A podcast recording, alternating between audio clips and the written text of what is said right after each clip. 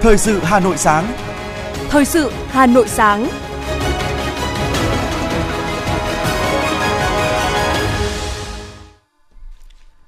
Kính chào và cảm ơn quý vị thính giả đang nghe chương trình Thời sự của Đài Phát thanh và Truyền hình Hà Nội. Chương trình sáng nay, thứ sáu ngày 30 tháng 12 năm 2022 sẽ tới sẽ chuyển tới quý vị một số những nội dung chính sau đây. Thủ tướng chỉ đạo đẩy nhanh tiến độ các dự án đường bộ cao tốc quan trọng quốc gia. Mức thưởng tượng mức thưởng Tết Nguyên đán năm 2023 tăng 11% so với năm trước, theo báo cáo lương thưởng Tết cả nước của Bộ Lao động Thương binh và Xã hội. Lên phương án chống dẫm đạp trong lễ hội cao đao chào năm mới 2023. Năm 2022, trên địa bàn thủ đô xảy ra 386 vụ cháy, làm 23 người chết, 17 người bị thương. Trong phần tin thế giới có những tin chính như sau. Hơn 40 người thương vong trong vụ hỏa hoạn bùng phát tại một đường hầm trên cao tốc Gechon phía nam Seoul. Vùng nông thôn Trung Quốc đang chạy đua để tăng cường năng lực y tế trước khi hàng trăm triệu người trở về nhà vào kỳ nghỉ lễ Tết Nguyên đán từ các khu vực có dịch COVID-19. Sau đây là nội dung chi tiết. Thủ tướng Chính phủ Phạm Minh Chính vừa ký công điện chỉ đạo đẩy nhanh tiến độ triển khai các dự án đường bộ cao tốc quan trọng quốc gia trọng điểm. Để hoàn thành các dự án đảm bảo tiến độ chất lượng, Thủ tướng Chính phủ yêu cầu Bộ trưởng Giao thông Vận tải và Chủ tịch Ủy ban Nhân dân các tỉnh, thành phố có đường cao tốc đi qua tập trung chỉ đạo. một Chính quyền các địa phương tập trung thực hiện công tác bồi thường, hỗ trợ, tái định cư đúng quy định của pháp luật, bảo đảm người dân bị thu hồi đất có chỗ ở mới tốt hơn hoặc bằng nơi ở cũ, nhất là về hạ tầng, y tế, giáo dục, văn hóa. 2. Đối với các gói thầu xây lắp, tư vấn thực hiện lựa chọn nhà thầu theo hình thức chỉ định thầu, yêu cầu các chủ đầu tư thực hiện chỉ định thầu đúng pháp luật, chống tham nhũng, tiêu cực, lợi ích nhóm, thất thoát, lãng phí, các nhà thầu được lựa chọn phải đảm bảo năng lực, kinh nghiệm để đảm bảo chất lượng, hiệu quả công trình, dự án. Các nhà thầu tư vấn cần thực hiện nghiêm túc, có trách nhiệm trong khảo sát, lập dự toán, giảm giám sát thi công các gói thầu, chịu trách nhiệm theo đúng quy trình pháp luật nếu để xảy ra sai phạm. Các cơ quan có thẩm quyền liên quan thường xuyên giám sát, kiểm tra, đôn đốc tiến độ, chất lượng và thực hiện đúng pháp luật. 3. Bộ Giao thông Vận tải và Ủy ban Nhân dân các tỉnh, thành phố được giao là cơ quan chủ quản, chủ động thực hiện các cơ chế đặc thù đã được cấp có thẩm quyền cho phép, kịp thời báo cáo Thủ tướng Chính phủ các vướng mắc, khó khăn, bất cập. Yêu cầu các địa phương 4. Yêu cầu các địa phương, các nhà đầu tư, nhà thầu xây lắp thực hiện quản lý, cấp phép và khai thác khoáng sản làm vật liệu xây dựng thông thường theo đúng nghị quyết của Quốc hội và Chính phủ. Nghiêm cấm các hành vi tiêu cực, cản trở hoạt động khai thác vật liệu làm ảnh hưởng đến tiến độ thi công các dự án đường bộ cao tốc. Thủ tướng Chính phủ đã ký ban hành quyết định số 1636 về việc tặng bằng khen của Thủ tướng Chính phủ cho 6 tập thể và một cá nhân thuộc thành phố Hà Nội đã có thành tích xuất sắc trong công tác, góp phần vào sự nghiệp xây dựng chủ nghĩa xã hội và bảo vệ Tổ quốc. Cụ thể, Nhà hát trèo Hà Nội đã có thành tích xuất sắc trong công tác bảo tồn, gìn giữ và phát huy giá trị nghệ thuật trèo truyền thống, góp phần vào sự nghiệp xây dựng chủ nghĩa xã hội và bảo vệ Tổ quốc. Nhân dân và cán bộ phường Phú Diễn, quận Bắc Từ Liêm đã có thành tích xuất sắc trong công tác từ năm 2017 đến năm 2021, góp phần vào sự nghiệp xây dựng chủ nghĩa xã hội và bảo vệ Tổ quốc. Các tập thể, nhân dân và cán bộ huyện Trương Mỹ, Sở Lao động, Thương binh và Xã hội Hà Nội, Đài Phát thanh và Truyền hình Hà Nội, Báo Kinh tế và Đô thị đã có thành tích trong phong trào thi đua Người tốt, việc tốt thành phố Hà Nội giai đoạn từ năm 1992 đến năm 2022. Ông Trần Đức Hải, Bí thư huyện ủy Đan Phượng đã có thành tích xuất sắc trong công tác từ năm 2017 đến năm 2021, góp phần vào sự nghiệp xây dựng chủ nghĩa xã hội và bảo vệ Tổ quốc. Thưa quý vị và các bạn, Chủ tịch Quốc hội Vương Đình Huệ tiếp đại sứ đặc mệnh toàn quyền Vương quốc Campuchia Chay Navut đến chào từ biệt kết thúc nhiệm kỳ công tác Việt Nam. Chủ tịch Quốc hội Vương Đình Huệ chúc mừng đại sứ đã hoàn thành xuất sắc nhiệm kỳ tại Việt Nam, bày tỏ ấn tượng về sự phát triển của đất nước Campuchia dưới sự trị vì anh minh của quốc vương Norodom Sihamoni, sự lãnh đạo của hệ thống chính trị gồm Thượng viện, Quốc hội và Chính phủ Campuchia, cũng như đảm nhiệm thành công cương vị Chủ tịch ASEAN 2022 và Chủ tịch IPA 43. Chủ tịch Quốc hội khẳng định Quốc hội Việt Nam sẽ làm hết sức mình để góp phần củng cố, nâng cao tình đoàn kết hữu nghị và sự hợp tác toàn diện giữa hai đảng, hai nhà nước và nhân dân hai nước. Đại sứ Campuchia Chay Navut nhấn mạnh, sự phát triển của Campuchia không thể tách rời sự giúp đỡ trí nghĩa, trí tình của Việt Nam trên tất cả các kênh Đảng, Nhà nước và nhân dân. Khẳng định dù trên cương vị công tác nào cũng sẽ luôn tích cực vun đắp cho mối quan hệ giữa hai nước và giữa cơ quan lập pháp hai nước.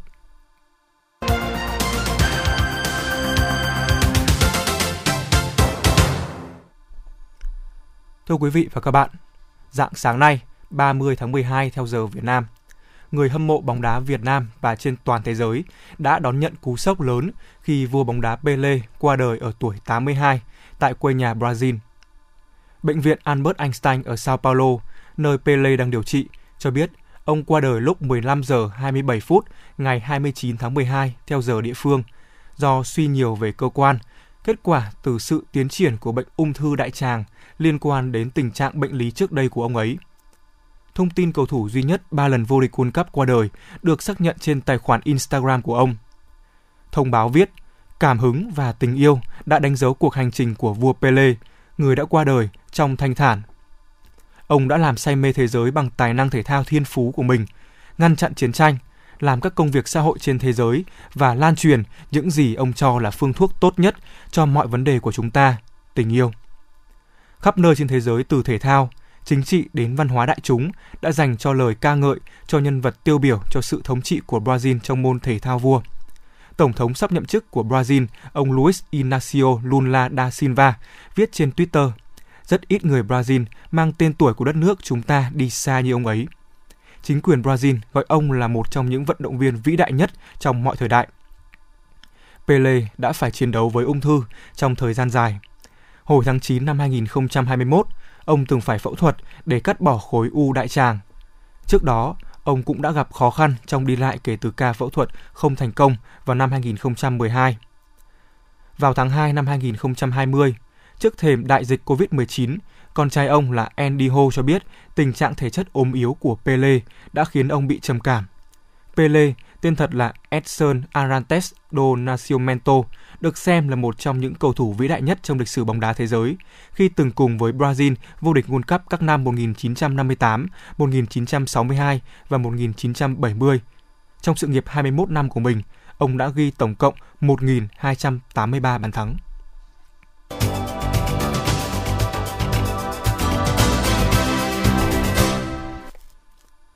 Xin được tiếp tục với chương trình thời sự của Đài Phát thanh và Truyền hình Hà Nội. Cụm thi đua số 16 thành phố Hà Nội tổ chức hội nghị tổng kết công tác thi đua khen thưởng năm 2022, ký kết giao ước và phát động phong trào thi đua năm 2023. Trong năm 2023, cụm thi đua số 16 sẽ triển khai thực hiện 8 nhóm nhiệm vụ trọng tâm. Theo đó, tập trung đổi mới nội dung, phương thức, biện pháp tổ chức các phong trào thi đua, đảm bảo bám sát yêu cầu nhiệm vụ chính trị, các mục tiêu, chỉ tiêu phát triển kinh tế xã hội theo các chỉ thị, nghị quyết, chương trình, kế hoạch và chủ đề công tác năm 2023 của thành phố, triển khai chương trình phục hồi và phát triển kinh tế xã hội của chính phủ, bảo đảm phù hợp và khả thi, đồng thời tập trung thực hiện hiệu quả kế hoạch phục hồi và phát triển kinh tế gắn với phòng chống và kiểm soát dịch bệnh COVID-19 của thành phố phát động và triển khai phong trào thi đua yêu nước trên tất cả các lĩnh vực nhằm thực hiện thắng lợi các nhiệm vụ chính trị, các chỉ tiêu phát triển kinh tế xã hội năm 2023.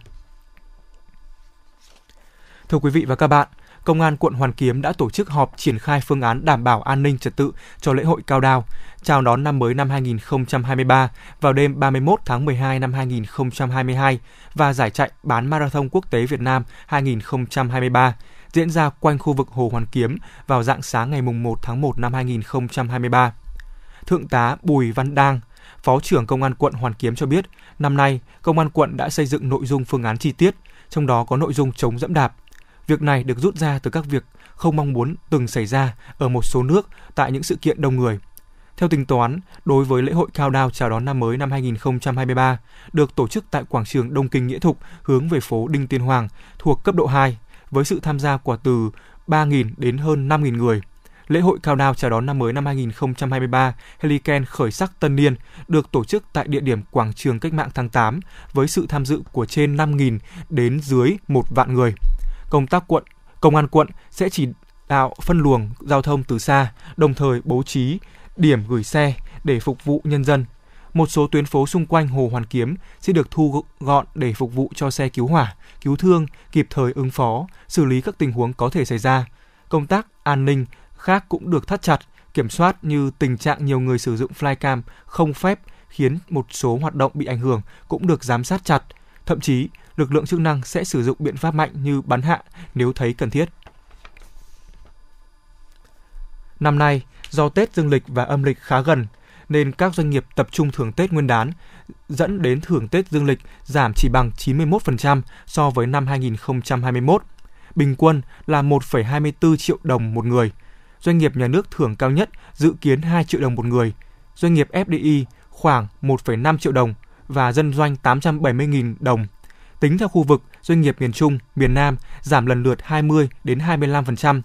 trong khi miền Bắc tăng khoảng 27% do ít chịu ảnh hưởng của cắt giảm đơn hàng. Mức thưởng Tết âm lịch tăng 11%, tăng bình quân 6,86 triệu đồng một người. Doanh nghiệp nhà nước thưởng 6,5 triệu đồng một người, tăng 15%. Doanh nghiệp tư nhân khoảng 6,6 triệu đồng tăng 10% và doanh nghiệp FDI dự kiến 7,2 triệu đồng. Mức thưởng Tết dương lịch cao nhất là hơn 606 triệu đồng tại thành phố Hồ Chí Minh. Trong khi mức thưởng Tết âm lịch cao nhất là hơn 1 tỷ đồng tại Đà Nẵng. Một số địa bàn có mức thưởng cao tập trung tại các doanh nghiệp có vốn đầu tư nước ngoài như tại Hà Nội là 400 triệu đồng, tại Bà Rịa Vũng Tàu là 535,71 triệu đồng, tại thành phố Hồ Chí Minh là 759,9 triệu đồng. Bộ Lao động Thương binh và Xã hội cho biết, ngoài tiền lương, tiền thưởng dịp Tết, tùy theo điều kiện mà các doanh nghiệp có hình thức khác hỗ trợ chăm lo cho người lao động nhân dịp Tết truyền thống như là tặng giò quà, tặng tiền tàu xe về quê đón Tết hoặc bố trí xe đưa người lao động về quê, bố trí hợp lý thời gian nghỉ Tết để người lao động có lịch trình thích hợp, đặc biệt đối với người lao động làm việc xa quê. Thưởng Tết không phải là khoản cứng có trong quy định của Bộ luật Lao động, không bắt buộc có mà phụ thuộc vào tình hình sản xuất, kinh doanh của doanh nghiệp. Theo thống kê, hơn 1.240 doanh nghiệp bị cắt đơn hàng tại 44 tỉnh, thành, khiến gần 483 lao động bị giảm việc, giảm giờ làm, chấm dứt hợp đồng. Nhiều doanh nghiệp khó khăn vẫn co kéo tới thưởng Tết để giữ chân công nhân. Thưa quý vị và các bạn, sau một năm triển khai thực hiện nghị quyết số 68 ngày 1 tháng 7 năm 2021 của Chính phủ về một số chính sách hỗ trợ người lao động và sử dụng và người sử dụng lao động gặp khó khăn do đại dịch COVID-19, đến ngày 30 tháng 6 năm 2022, cả nước đã hỗ trợ cho khoảng 36 triệu 400 nghìn người lao động, hơn 394.000 đơn vị sử dụng lao động và hơn 508.000 hộ kinh doanh, với tổng số tiền khoảng 45,6 nghìn tỷ đồng. Đây là thông tin được Bộ Lao động Thương binh và Xã hội cho biết tại hội nghị tổng kết nghị quyết số 68 của Chính phủ. Làn sóng dịch COVID-19 lần thứ tư bùng phát từ tháng 4 năm 2021 đã tác động mạnh vào các khu công nghiệp, khu chế xuất, nơi tập trung đông lao động, nhiều doanh nghiệp lớn của đất nước. Trước diễn biến của đại dịch COVID-19, với mục tiêu kép vừa khống chế ngăn chặn đại dịch, vừa phục hồi phát triển kinh tế. Và trên cơ sở các bài học kinh nghiệm trong việc thực hiện các giải pháp hỗ trợ người lao động, người dân gặp khó khăn do đại dịch COVID-19 năm 2020 theo nghị quyết số 42 của chính phủ, Bộ Lao động Thương binh và Xã hội đã tham mưu đề xuất chính phủ ban hành nghị quyết số 68 ngày 1 tháng 7 năm 2021, sau đó được sửa đổi bổ sung tại nghị quyết số 126 ngày 8 tháng 10 năm 2021 với 12 chính sách. Tập trung vào hai nhóm đối tượng là người lao động và người sử dụng lao động bị ảnh hưởng sâu bởi đại dịch COVID-19, chủ yếu là công nhân và người lao động trực tiếp, với bốn nguyên tắc cơ bản là hỗ trợ kịp thời, đúng đối tượng, công khai, minh bạch, thiết kế chính sách minh bạch, đơn giản, dễ tiếp cận nhất, thủ tục hành chính giảm 2 phần 3 so với nghị quyết số 42 ngày 9 tháng 4 năm 2020, đảm bảo chính sách có tính khả thi và mỗi đối tượng chỉ thụ hưởng một chính sách. Thứ trưởng Bộ Lao động Thương binh Xã hội Lê Văn Thanh cho biết. Tính đến ngày 30 tháng 6 năm 2022, cả nước đã hỗ trợ cho khoảng 36,4 triệu người lao động, người dân và khoảng 394.000 người sử dụng lao động và khoảng 508.000 hộ kinh doanh với tổng số tiền là 45,6 nghìn tỷ đồng. Đến nay, đại dịch Covid-19 ở nước ta đang được kiểm soát và đang trong quá trình phục hồi phát triển kinh tế xã hội. Các chính sách hỗ trợ theo nghị quyết 68 về cơ bản đã hoàn thành mục tiêu đề ra, đã hỗ trợ số lượng lớn người lao động, người sử dụng lao động, người dân gặp khó khăn do đại dịch Covid-19.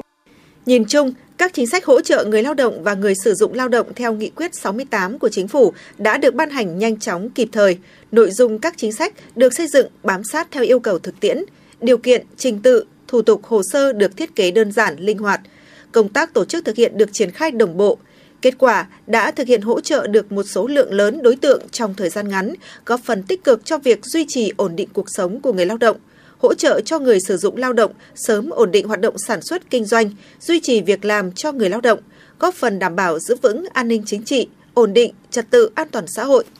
Tuy nhiên, trong quá trình triển khai thực hiện các chính sách hỗ trợ còn một số hạn chế, như trong giai đoạn đầu có nội dung còn chưa sát thực tiễn nên phải sửa đổi bổ sung do yêu cầu xây dựng nhanh, nhiều nội dung chính sách chưa có tiền lệ và trong bối cảnh dịch bệnh diễn biến nhanh phức tạp, khó dự báo, thiếu hệ thống cơ sở dữ liệu, công cụ phân tích, dự báo dẫn tới việc đánh giá tác động chính sách, dữ liệu đối tượng, nguồn lực triển khai một số chính sách chưa thực sự phù hợp.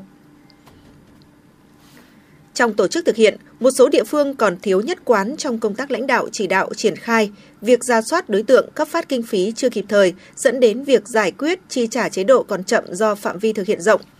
Thời gian kết thúc thực hiện các chính sách đã được xác định trong Nghị quyết 68 là ngày 31 tháng 12 năm 2021 đối với các chính sách hỗ trợ bằng tiền, ngày 31 tháng 3 năm 2022 đối với các chính sách hỗ trợ vay vốn, ngày 30 tháng 6 năm 2022 đối với chính sách về bảo hiểm xã hội. Bộ Lao động Thương binh Xã hội kiến nghị Chính phủ cho phép không tiếp tục kéo dài thực hiện chính sách hỗ trợ theo Nghị quyết 68, Nghị quyết số 126 của Chính phủ. Tuy nhiên, các đại biểu cho rằng hiện người lao động và người sử dụng lao động tiếp tục gặp khó khăn do bị cắt giảm đơn hàng, mất việc làm, rất cần có chính sách phù hợp để hỗ trợ. Ông Phan Văn Anh, Phó Chủ tịch Tổng Liên đoàn Lao động Việt Nam kiến nghị. Theo tổng hợp của chúng tôi thì đến ngày 10 tháng 12 năm 2022 thì có 1.242 doanh nghiệp trên 44 tỉnh, thành phố thì có gặp khó khăn trong vấn đề cắt giảm đơn hàng và cũng có ảnh hưởng tới trên 482.000 người lao động mà bị ảnh hưởng tới cái việc mà doanh nghiệp bị cắt giảm đơn hàng. Thế cho nên chúng tôi cũng rất là mong muốn là với kết quả mà chúng ta cũng đã đạt được khi mà tham mưu cho chính phủ ban hành nghị quyết 68 thì bây giờ ở Bộ động Thương binh Xã hội thì cũng có thể là nghiên cứu rồi các bộ ngành chẳng hạn có thể tiếp tục đề xuất với lại chính phủ có một cái chính sách, có một cái nghị quyết gì đó chẳng hạn để tiếp tục hỗ trợ doanh nghiệp cũng như là hỗ trợ cho người, người lao động về phía tổ chức công đoàn, ông Phan Văn Anh cho biết thêm, cơ quan này cũng đang nghiên cứu để có gói hỗ trợ thêm cho đoàn viên, người lao động bị giảm việc, mất việc làm. Song trong bối cảnh khó khăn chung, đại diện tổ chức công đoàn kiến nghị các bộ ngành cùng tính toán để xây dựng trình chính phủ có chính sách hỗ trợ thêm giúp doanh nghiệp ổn định sản xuất, tạo công an việc làm cho người lao động.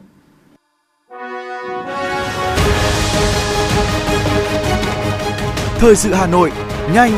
chính xác, tương tác cao. Thời sự Hà Nội, nhanh, chính xác, tương tác cao.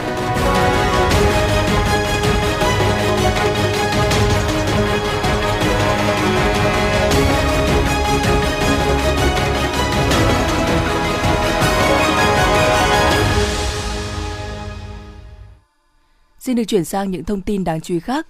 Chiều qua, Bộ Tài nguyên và Môi trường cùng Bộ Công an thực hiện kết nối cơ sở dữ liệu quốc gia về đất đai với cơ sở dữ liệu quốc gia về dân cư. Theo đó, mục tiêu sẽ có thêm nhiều dữ liệu nhất là dữ liệu về đất đai được tích hợp, kết nối để giúp phát triển hơn dữ liệu của công dân, phục vụ lợi ích của người dân, thuận lợi hơn cho cơ quan quản lý, đồng thời giúp đảm bảo an ninh cho nguồn dữ liệu về tài nguyên môi trường, đất đai, hiện đã có 56 trên tổng cộng 63 tỉnh, thành phố đang triển khai kết nối cơ sở dữ liệu đất đai với cơ sở dữ liệu quốc gia về dân cư theo đúng tinh thần đề án 06 của chính phủ, từng bước tạo nền tảng phát triển chính phủ điện tử, chính phủ số. Đại sứ quán Anh tại Việt Nam và Quỹ Nhi đồng Liên Hợp Quốc UNICEF đã trao tặng trang thiết bị y tế trị giá 500.000 bảng Anh cho Bộ Y tế Việt Nam nhằm hỗ trợ phục hồi hệ thống y tế. Trang thiết bị do chính phủ Anh tài trợ thông qua UNICEF bao gồm 500 máy theo dõi bệnh nhân và 500 bơm tiêm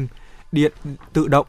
Bộ Y tế sẽ sớm phân bổ trang thiết bị đến các bệnh viện và cơ sở y tế có nhu cầu trên cả nước. Sự hỗ trợ này thể hiện tình hữu nghị, đồng thời hy vọng đóng góp một phần nhỏ vào công cuộc phục hồi sau đại dịch của Việt Nam. Vương quốc Anh từ lâu đã là quốc gia tiên phong trong việc thúc đẩy phát triển y tế toàn cầu – trong đại dịch COVID-19, Anh là một trong những quốc gia đi đầu trong việc viện trợ vaccine cho Việt Nam với hơn 2 triệu liều vaccine Oxford AstraZeneca, hợp tác y tế Việt Nam với Quốc Anh còn trải rộng trên các lĩnh vực về kháng kháng sinh, bệnh không truyền nhiễm, giáo dục y khoa và y tế số.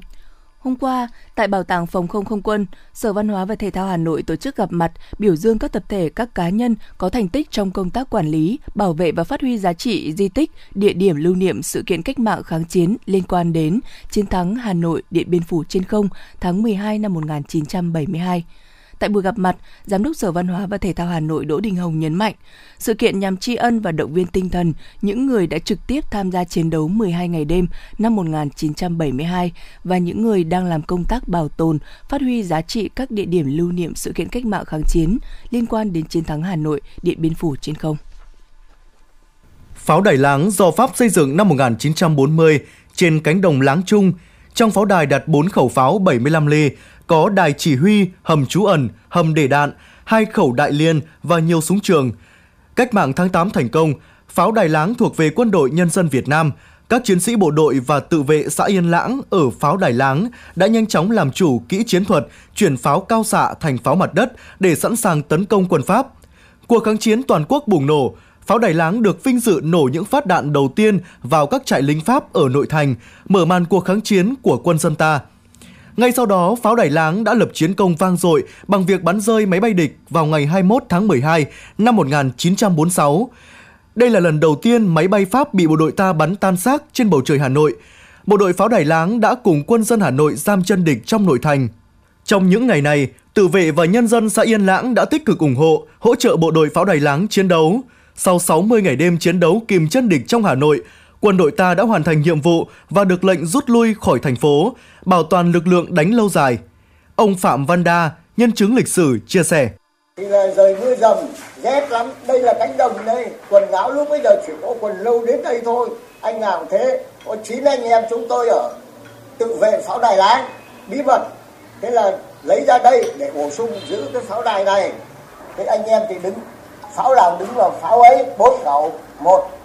hai ba bốn cái chỉ huy sở nó chỗ kia ở giữa. Đây sông ra hà nội rất rõ không có cây cối thì không có nhà từng đâu. Mình như bây giờ đâu 20 giờ 3 phút thì thấy cái góc này này cái góc này này có một cái phục đỏ lên cái thì trong này nguyễn lưng ra trung đội trưởng ấy hô bắn. Thế là bắn lúc bây giờ nó nổ đến đầm một cái thì đất chuyển rung lên. Trời thì trời mưa dầm rét chống ngực chống tay đánh nhầm dầm đất, đất cát bụi vào gồm Do quá trình đô thị hóa, pháo Đại Láng di tích cũ hầu như không còn gì ngoài một nòng pháo 75 ly dài 2 mét đặt trên bệ pháo dài 0,8 mét, nằm giữa các tòa nhà cao tầng của cơ quan khí tượng Thủy Văn Láng.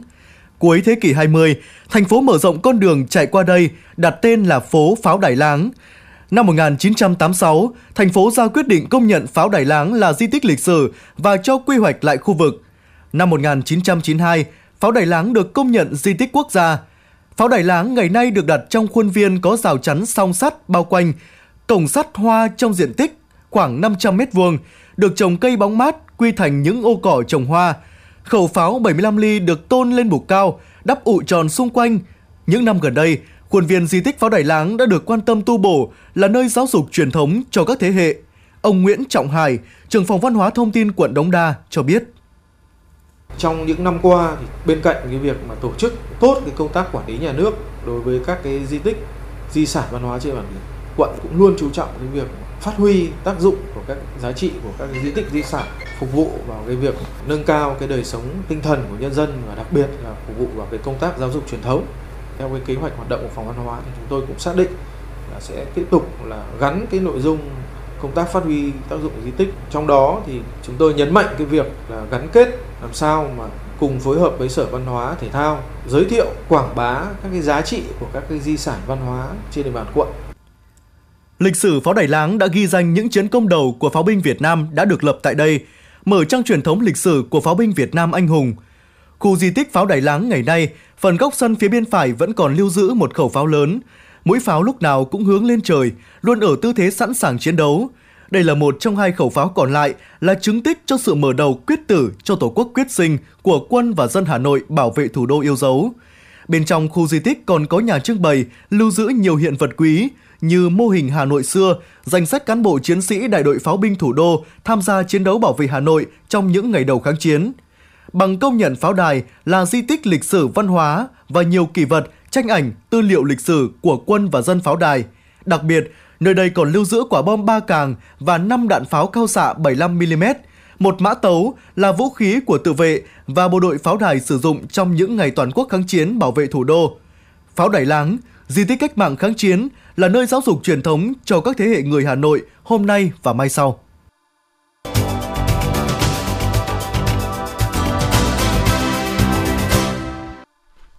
Thưa quý vị và các bạn, thời tiết lạnh sâu những ngày gần đây, số ca đột quỵ và các bệnh đường hô hấp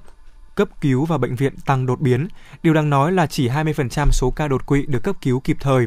Tại một số bệnh viện lớn trên địa bàn thành phố Hà Nội, liên tiếp các ca cấp cứu vì đột quỵ được chuyển đến. Trung bình mỗi ngày, bệnh viện E cấp cứu khoảng hơn 10 ca đột quỵ, nhưng chỉ có hai bệnh nhân là đến bệnh viện trong thời gian vàng, tức là trong vòng 4,5 tiếng.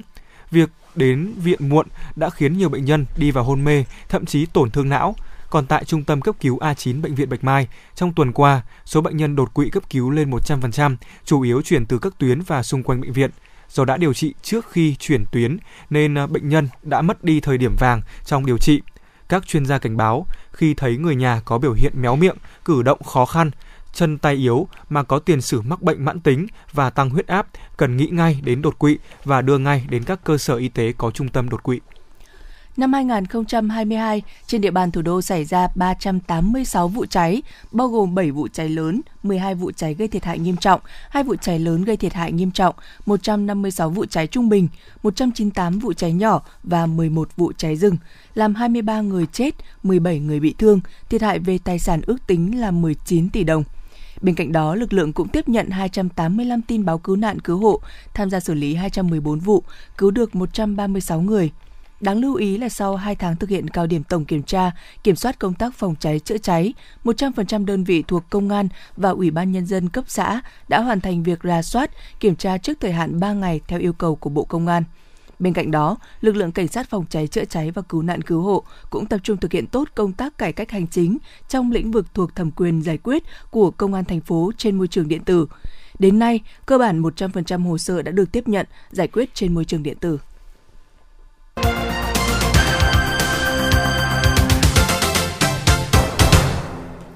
Xin chuyển sang phần tin thế giới. Tổng thư ký Liên Hợp Quốc Antonio Guterres đã gửi đi thông điệp năm mới 2023. Trong thông điệp năm mới, ông kêu gọi tất cả các nước đặt hòa bình làm trọng tâm trong mọi lời nói và hành động của mình. Theo ông Guterres, năm 2023, thế giới cần hòa bình hơn bao giờ hết, cần thông qua đối thoại để chấm dứt xung đột, Tổng thư ký Liên Hợp Quốc kêu gọi cùng nhau hãy biến năm 2023 thành một năm hòa bình, được khôi phục trong cuộc sống của chúng ta, trong mỗi gia đình và trên thế giới.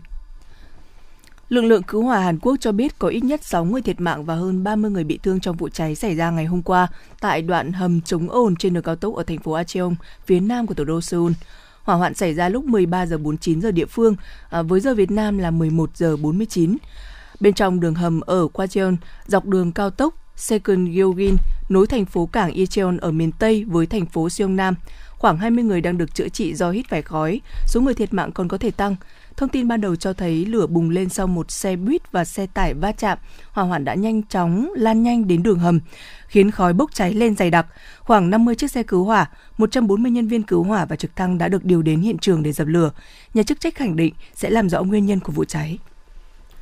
Vùng nông thôn Trung Quốc đang chạy đua để tăng cường năng lực y tế trước khi hàng trăm triệu người trở về nhà vào kỳ nghỉ lễ Tết Nguyên đán từ các khu vực có dịch COVID-19. Sau khi áp chế độ phong tỏa và xét nghiệm COVID-19 nghiêm ngặt nhất thế giới trong 3 năm, Trung Quốc đã đảo ngược hướng đi trong tháng 12 này để sống chung với virus SARS-CoV-2, khiến hệ thống y tế của nước này bị quá tải.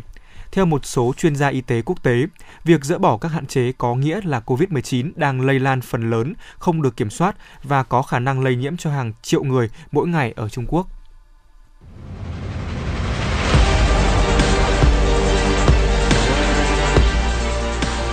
Bản tin thể thao Bản tin thể thao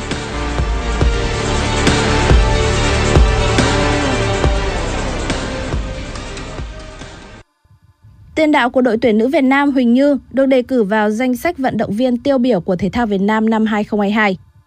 Ngoài ra, danh sách đề cử còn có Trần Thị Thùy Trang, Phạm Hải Yến. Ở hạng mục bóng đá nam có sự xuất hiện của ba gương mặt là Đỗ Hùng Dũng, Nguyễn Hoàng Đức và Nguyễn Văn Quyết. Trước đó Huỳnh Như cũng vinh dự lọt vào cuộc đua quả bóng vàng nữ Việt Nam 2022. Cô được xem là ứng cử viên sáng giá cho danh hiệu này. Theo dự kiến, gala trao giải quả bóng vàng Việt Nam 2022 sẽ được tổ chức vào tháng 2 2023 tới. Nét mới của giải thưởng năm nay là những cầu thủ đang thi đấu ở nước ngoài như Quang Hải hay Huỳnh Như vẫn đủ điều kiện để xuất hiện trong danh sách đề cử.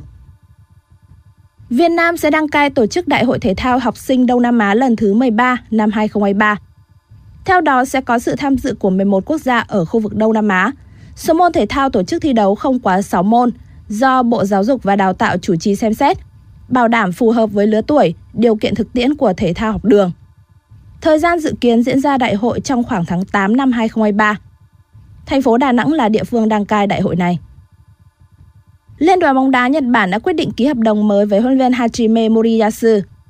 Như vậy, vị huấn luyện viên 55 tuổi không chỉ dẫn dắt đội tuyển Nhật Bản tham dự Asian Cup 2023, mà còn tiếp tục cùng đội tuyển này thi đấu vòng loại World Cup 2026. Nếu thành công, ông sẽ có kỳ World Cup thứ hai cùng tuyển Nhật Bản, điều chưa huấn luyện viên nào làm được trong quá khứ.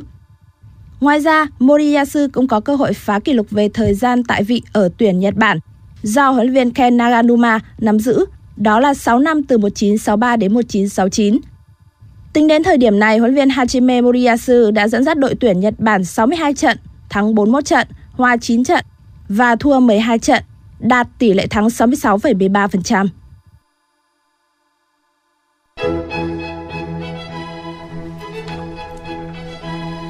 Thưa quý vị và các bạn, vùng đồng bằng Bắc Bộ không mưa, chiều hưởng nắng, nhiệt độ từ 12 đến 18 độ C.